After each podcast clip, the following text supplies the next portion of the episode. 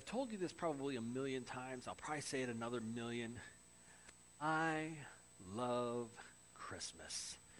I just love Christmas. I, I, love Christmas so much. I love everything about it. I love everything about Christmas. I, I, I just love Christmas so much. And, and I tell you what, I'll be honest, okay? I'm, I'm a normal human being. I like gifts. I, there, I said it. I admitted it. I like gifts. I like giving gifts. I love to give gifts. I, one of the smartest things. Not a, even a blind squirrel finds an acorn every once in a while. And I tell you what, this one did. I got. I joined up a, a 30-day free trial of Amazon Prime. How many of you have the Amazon Prime? Oh, you gotta love the Amazon Prime. Oh man, I tell you what. I, I click buy and they send me stuff for free. Now, they don't send me free stuff, they send it to me for free in two days. Two days. I get all this free, well, not free stuff, but it's stuff I paid for, but I get it in two days, and that's just awesome. You know, and it doesn't cost me a thing to get it extra. It doesn't cost me anything extra to get it to me that fast. And, I'm, and it comes to my office, which is really, really, really great, because then my kid doesn't try and sneak around the house looking for his gifts. How many of you did that as a kid? Yeah, oh yeah. Admit it, admit it. No lying in church. So I got the Amazon Prime. They're sending me my gifts, and I'm so excited to give gifts because I love to give gifts. I'm so excited because I love like the whole process of picking out a gift for somebody and thinking, okay, they're to love this. They're to just anticipating the look on their face when they open it. You know, I just love giving gifts. And whether it's a gift card, you know, it's like, oh man, this is great. I love this place. Or, or if it's a, a present, uh, something wrapped in. Now, how many of you, when you get a package, when you get a gift, it's all wrapped up and everything. How many of you actually sit there and like open it carefully and save the, the wrapping paper. And are you serious? No, that's not that's no fun. You know, I mean, when you get that gift, you tear into that thing, you rip it. No one's saving saving the paper. Paper's cheap. Rip into that thing. That person wants to see you open that gift. I'm, I'm a tear into it kind of guy. I'm just, I got to see what's in this package. And I tell you what, as much as I love giving gifts, I'll be honest, I like to get gifts too. You have 11 shopping days to shop for Sean for Christmas. 11 shopping days left. That's it. You know, I'm just saying, you know, and whether it's a gift card to a store with a little red star on it, hint, hint, hint, or, uh, or a big, big, big present that I can tear into. I, I love it all. I, I love to get gifts. And if you're honest, be honest. How many of you like to get gifts? It's okay. It's okay. It's all right. We're human, right? We like to receive gifts. When I was a kid, coolest gift I ever got. It was the best gift ever. When I was a kid growing up, we got a Nintendo entertainment system for Christmas one year with the power pad. The power pad right there. Yeah, it had a power pad and it came with the track and field game and you could run and I'm not going to jump, but you could jump if I jump, I'm going to like twist my ankle or something. I have to preach the rest of the sermon sitting on a chair in incredible pain. But um, we had this awesome gift, and this was the best. And like, this is like, it was the greatest. It, we couldn't wait to get into this thing and play all these games. We played all the Nintendo games and Super Mario Brothers and the and the track and field, and and, and we had the little gun for the duck hunting game. It was great. Oh man, ah, I love the Nintendo.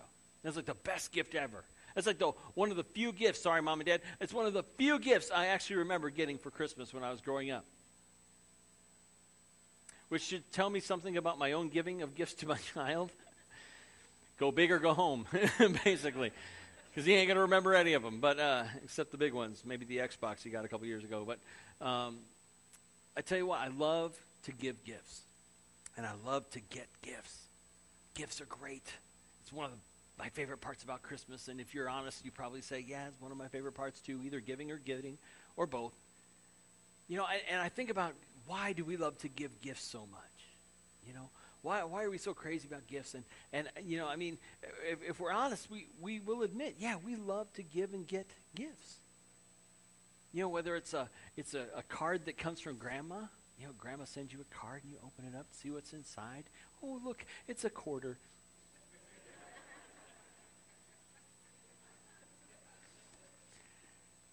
or, or if it's a box, you know, and you tear into the box as, you know, when you're a kid, you tear into the box and you're hoping, please let it be a toy. Please let it be a toy. It's a sweater. And when you're a kid, there's no worse gift to get than a maybe underwear. Underwear would be worse than a sweater, but that's about it. It's the only thing worse than a sweater is underwear for Christmas. Now, when you get older, you get a sweater. It's like, I got a sweater. I think it's because we get colder as we get older. It's like, I need a sweater. Not today. Oh, man. How many of you love this? This, this April and December? Huh? This is great. This is, I can handle this is best December ever. But I, I, think about, you know, this, the, the gifts that we get, the gifts that we give, and, and why we love getting gifts and why we love giving gifts so much. And it's just, I, I think it's because, honestly, I, I have a very, very um, theological reason for why we love to give gifts so much. It's because we are made in the image of God. And the Bible tells me that God loves to give gifts. For example, in, in, Matthew chapter 7, verse 11, Jesus is preaching the Sermon on the Mount, and he says, If you then, though you are evil, know how to give good gifts to your children, how much more will your Father in heaven give good gifts to those who ask him? Now, in Luke, we hear the context of being the greatest gift that God gives us is the gift of salvation and the Holy Spirit. But here we see God loves to give gifts to his children. He says, if you who are evil, and let's face it, we're all pretty much on the naughty list, but if we love to give gifts to our kids, how much more is God, who is good all the time, how much more does he delight in giving good gifts to his children? He loves to give us gifts. And I think that's kind of why we like to give gifts, because we're made in his image. That God delights in giving gifts to his children, just as I delight in giving gifts to my children. Child. I only have one. I love to give gifts. I love it. And, and I believe that, that when I'm giving a gift, that, that, that puts a smile on someone's face, whether it's my, my son or my wife or my friends, when I give that gift, it's such a warm feeling, such a wonderful feeling. And I wonder if, how God feels when he gives his children a gift, a gift of, of, of hope, a, a, gift of salvation. You know, we, we were talking about hope for the holidays here on Sunday mornings, and we're talking about how we live in a world that's pretty hopeless right now. I said last week that I read a, a statistic that said less than half of Americans believe that things are going to get better. We live in hopeless times, whether it's from, from the violence in our streets to terrorism, drug addictions, all kinds of different things going on in our world that we have no control. It feels like we got no control over. And we all feel pretty hopeless. And we wonder, how are we going to how are we going to go? How are we going to keep going? People are hurting and people are, are down and depressed and dealing with despair. People are hopeless. But we're talking about how we can have hope. And I believe that we can have hope. I believe that there really is hope for the holidays. And that we can have it. And it, it comes in the person of Jesus Christ. It's what Christmas is all about. It's about having hope for the holidays.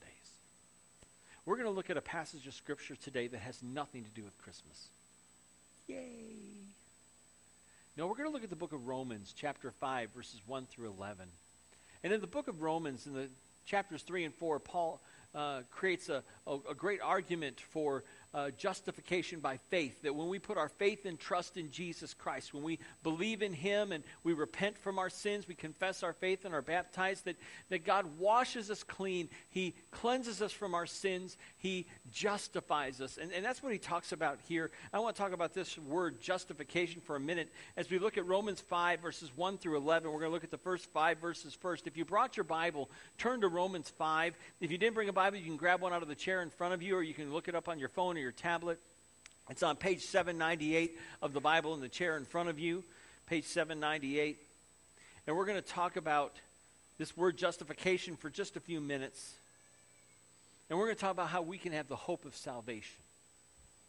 Therefore, since we have been justified through faith, we have peace with God through our Lord Jesus Christ, through whom we have gained access by faith into this grace in which we now stand. And we rejoice in the hope of the glory of God. Not only so, but we also rejoice in our sufferings because we know that suffering produces perseverance, perseverance, character, and character, hope. And hope does not disappoint us because God has poured out his love into our hearts by the Holy Spirit, whom he has given us. Now, this word justification, this word justified, is a great word. It's a legal word. It's a, legal term that means that, that it's, it's, it means that not only has, have you been forgiven, but it's like you've never done anything wrong at all. I, I liken it to a blackboard. Let, let, me show you this, okay? Let's think of some sins that you may commit. Um, maybe a, a sin like uh, anger, like unrighteous anger, losing your temper kind of thing, screaming at everybody and doing all kinds of horrible things on the road, uh, road rage kind of stuff. And there's lust, there's lies, uh, adultery, all kinds of terrible, you know, drunkenness, all kinds of stuff that you all do. And I spell that right? So.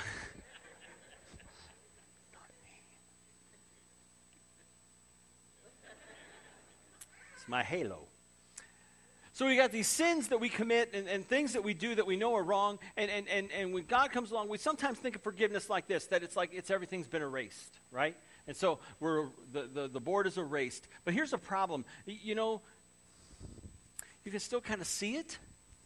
And you can see that someone has written on the board, there's still some residual dust and dirt, and you can kind of see the words even still. And, and it feels like we haven't been forgiven all the way. It, it, feels like there's still something holding on to us. There's still something within us that, that says, I don't know that I'm forgiven. Let me show you what God does. When we put our faith and trust in Jesus and He washes us clean, He literally, it's, it's, it's a, way of saying this, it's just as if I'd never sinned. This is what justification does. It's like taking this, this wet washcloth and just washing the board totally clean. All the dust, all the words, all the sins, everything is completely washed clean.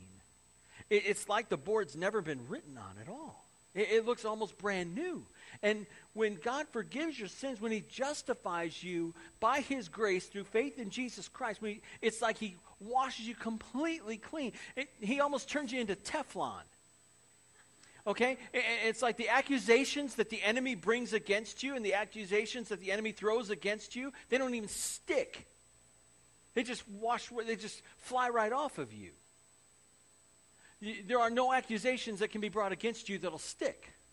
It's just as if no one's ever written. It's, it's, it's as if you've never sinned at all. And I know that's kind of hard to comprehend. It's kind of hard to believe. Wait, is that true? It, when God looks at me through the eyes, uh, through His eyes of grace, when He looks at me through His eyes of love, when He looks at me through the lens of His Son Jesus, the, the, the, book of Galatians says that all of you who have been baptized into Christ have been clothed with Christ. That when you are clothed with Christ, God no longer sees you, He sees Jesus. And you may be thinking, oh, there's no way. Way. There is a way, and it's through faith in Christ. And the, the cool thing about this gift, this gift of grace, this gift of love, the cool thing about it is that it is completely 100% totally free. Not just free shipping, but the gift is free. Romans 6:23 says for the wages of sin is death, but the gift of God is eternal life in Christ Jesus our Lord. This gift is free. You can't earn it. You can't buy it. You can't be good enough for it. You can't do enough good deeds for it. You can't help enough little old ladies cross the street. You can't be good enough for this gift. It is a free gift of God's grace. And He gives it freely to everybody, for everyone. All you got to do is accept it. This wonderful gift gives us hope. That this is hope right here, my friends. This is hope that your sins are no longer held against you. Your sins are no longer counted against you. Your sins are washed clean, washed away. Your sins are gone. The Bible says that God, when He forgives, He forgets. He chooses to forget the fact that we've sinned. He chooses to forget the sins that we've committed. I will remember their wickedness no more. I will remember their sins no more. What a wonderful, amazing promise that God chooses to, and, and we'll say, but God, I did this. But God, I did that. Oh, you saw me do this. You saw me do that. Lord, I, I'm a horrible, terrible, awful sinner. God looks at you and says, I have no idea what you're talking about. I see Jesus because you are clothed with Christ. Yes. That's awesome. And that gives me hope. That gives me hope that no matter how, how bad I fail, no matter how miserably I, I mess things up, that God's grace is greater than my sin. God's grace is greater than my failures. God's grace is greater than my mistakes. God's grace is greater than my tr- transgressions. That God forgives me. And he forgives you too. That's what hope is. That this hope that we have is not just hope here on earth, but it's hope for all eternity. Let's keep going. Verses 6 through 8. You see, at just the right time, just the right time, when we were still powerless, helpless, Christ died for the ungodly. Very rarely will anyone die for a righteous man, though for a good man someone might possibly dare to die. But God demonstrates his own love for us in this. While we were still sinners, Christ died for us. He didn't wait for us to clean up our act. He didn't wait for us to get our act together. He didn't wait for us to, to, to clean up everything and, and to, to get right. And, and some, how many of you ever heard somebody say, well, once I get my act together, then I'll come to church? Once I get things straightened out in my life, I'm, I'm too bad to go to church. You're right, you are. But God welcomes you anyway. God says, come on because my son Jesus died for every single one of you. Jesus died for the sins of the whole world. In 1 John chapter 2 verse 2, that's exactly what it says. It says uh, that, uh, th- that Christ is the atoning sacrifice for our sins, and not only for ours, but for the sins of the whole world. Jesus died for the sins of everybody everyone. It doesn't matter where you've been, it doesn't matter what you've done. Jesus died for you. If I, I don't care if uh, if you're young or you're old, if you're male or female, it doesn't matter if you're an addict, it doesn't matter if you're an alcoholic, it doesn't matter whatever you've done, it doesn't matter uh, if you're a liar, it doesn't matter if you're an adulterer, it doesn't matter uh, if you are uh, straight or gay, or it doesn't matter what you've done, it doesn't matter where you've been, it doesn't matter the things you've said, it doesn't matter the thoughts you've thought. Jesus, before you ever thought those thoughts, before you ever did those things, before you ever said those words, before you ever committed those sins, Jesus died for you. That's what he did. And while you were still in your sins, while you were still helpless, while you were still hopeless, Jesus says, I'll die for you. That's exactly what he did and he gave up his life and he suffered on the cross and he took the punishment that we deserve and he took the God's took God's wrath that we deserve. He took the death that we deserve and he took it upon himself to spare us from it. And God gave up his one and only son so that we could be forgiven, so that we could have hope of eternal life. And we don't have to live that way anymore. We don't have to be stuck in those same addictions. We don't have to be stuck in those same patterns. We don't have to be stuck in those same sins. But God has given us His Holy Spirit to set us free, to make better choices, to make better decisions, to, to live lives of holiness and righteousness. Not as a way of earning our salvation or earning our keep or keeping ourselves saved, but as a way of responding to the grace that has saved us. While we were still sinners, while we were still liars, while we were still arrogant, while we were still proud, while we were still addicts, while we were still alcoholics, while we were still filled with lust, Christ died for us. He didn't say from the cross, okay, this is for everybody who's got their act together. He didn't say from the cross, this is for everybody who's to do, who's not going to sin. This is going to be for everybody who does everything except these sins. He said, Father, forgive them. They have no idea what they're doing. And then he died. And he was raised on the third day to give us hope. Real, solid, everlasting hope of salvation. Let's finish the passage looking at verses 9 through 11. Since we have now been justified by his blood, how much more shall we be saved from God's wrath through him? For if, when we were God's enemies, we were reconciled to him through the death of his Son, how much more, having been reconciled, shall we be saved through his life? Not only is this so, but we also rejoice in God through our Lord Jesus Christ, through whom we have now received reconciliation. What a beautiful word this word is reconciliation, because it means to take two enemies and make them friends. See, the Bible tells us in the book of Ephesians that we were once enemies of God in our minds because of our sinful behavior, because of the sins we've committed. But when Jesus came along and he did away with our sins, when he died for us while we were still sinners, when Jesus died for our sins and he brought us forgiveness from our sins, he says, No longer do, do I count you as an enemy. God says, You are no longer my enemy, but you are my friend. You are my friend. To be a friend of God this is possible to be a friend of God. You don't have to be enemies of God anymore. He's not mad at you, He's not angry with you. He's wanting you to be His friend. He wants to be your friend. All you got to do is say yes. I'll be your friend. Because He wants to be yours. This ministry of reconciliation that He, is, that he has performed through His Son Jesus makes us His friends. My little guy was watching Toy Story yesterday. The song, the theme song of the movie is You've Got a Friend in Me. It's my song to my son. I created a little video about it once. And, w- and we sing it together. You've got a friend in me. Some other folks may be bigger, smarter than I am. Uh, some, of, some other folks may be smarter than I am, bigger, stronger too, but none of them will ever love you the way I do. It's me and you, boy. That's how the song goes, and that's what I sing to him, and I get teary every time I sing it. I believe that God is looking down on us saying, You've got a friend in me. There is no one bigger, there's no one stronger, there's no one smarter. But there is no one who will love you the way I do. You've got a friend in me. I don't know about you, but I want to be God's friend. I hope you do too.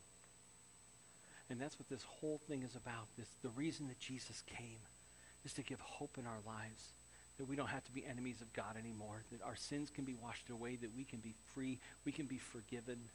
We don't have to face the consequences of our sins anymore.